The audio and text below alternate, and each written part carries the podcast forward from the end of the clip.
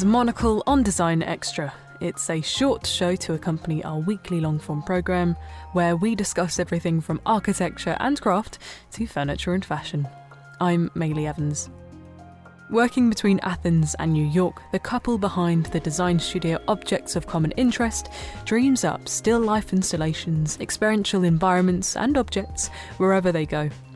Eleni Petaloti and Leonidas Trampoukis joined Monocle's Europe editor-at-large Ed Stocker in our pop-up studio at Milan Design Week recently, and in this conversation discuss recent projects including the exhibition Poikilos at Nilufar Depot, created in collaboration with Valentina Ciuffi, who you might remember from our main episode last week.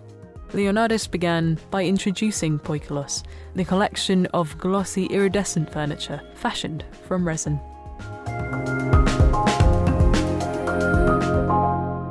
This is a monomaterial exhibition. It's uh, thirteen pieces, small-scale and large-scale furniture ranging from a vase to a dining table and all in between, a console, to a side table.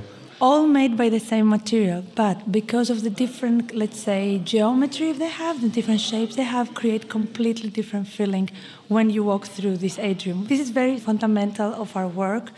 Like what we do, we realized recently, it wasn't like from the beginning our manifesto. We do it because we want to evoke feelings. So this materialism, it's iridescent, it, it's a mix of colors and hues, and uh, it's perceived differently if it's uh, in the daylight or if it's artificial light. When the light shines through it, it, it kind of explodes and gives like a, a wider range of hue of colors. Uh, the experience at Nilufar's is uh, different that in the morning, in a cloudy day, in a sunny day, at night with uh, lighting yeah. that we... They're like little creatures. So, that, you know, the same way that you wake up in the morning and you can be moody and then you can be happy and then you can moody again or whatever. The piece, they have piece, the same... Uh, they feel very fragile, they feel very... But they're not at Sometimes all. They feel liquid, sometimes they feel fragile, but they're nothing of the two. And of course the collaboration with Valentina also extends... to Alcova. Mm-hmm. Yes, but Valentina, we had a very close relationship, I could say, the past months. For something to add for the Nilufar show, she wanted us to push our work further, like as much as we can. So it started from that, and then we went back to Valentina and said, okay, that's great, but let's do something else. We have a big, big love for public projects. Uh, we recently completed a project in Bergamo for the Cultural City of Italy for the twenty twenty-three.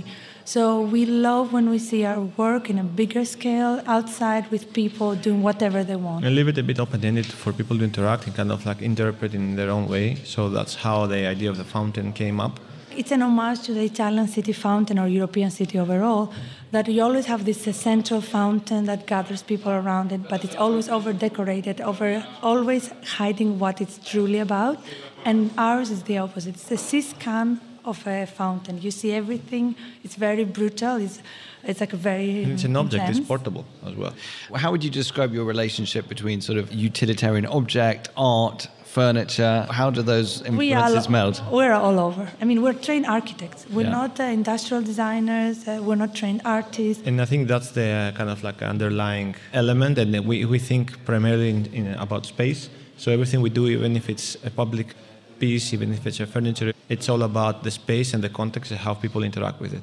It can be going from these very delicate forms to this very brutal, uh, massive, uh, inflatable fountain. In our mind, it's all underlined. Under Somehow it's connected, it's, it's very subtle, it's not visible. There's a thread that you... Yeah, yeah there's yeah, a thread that we have and we kind it's of... It's your thread. Together, yeah, yeah. Because I, I also like the way you finish each other's sentences, by the way. This is what happens when you're a husband and wife yeah, creative team, right? Yeah, and you spend too much time together, right?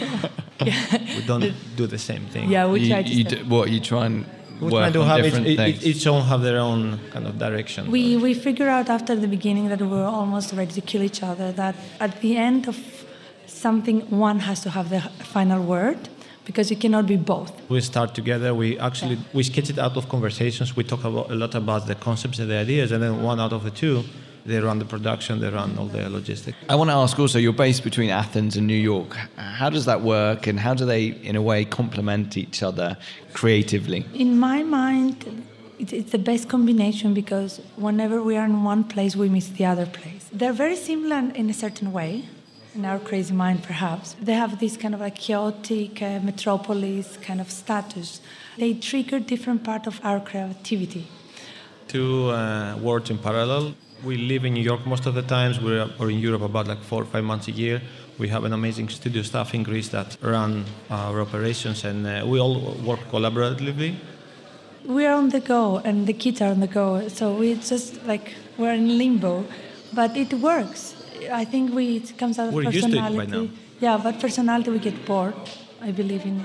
In one uh, place. So you need that. You need that constant stimulation. Yeah, yeah, yeah. Exactly.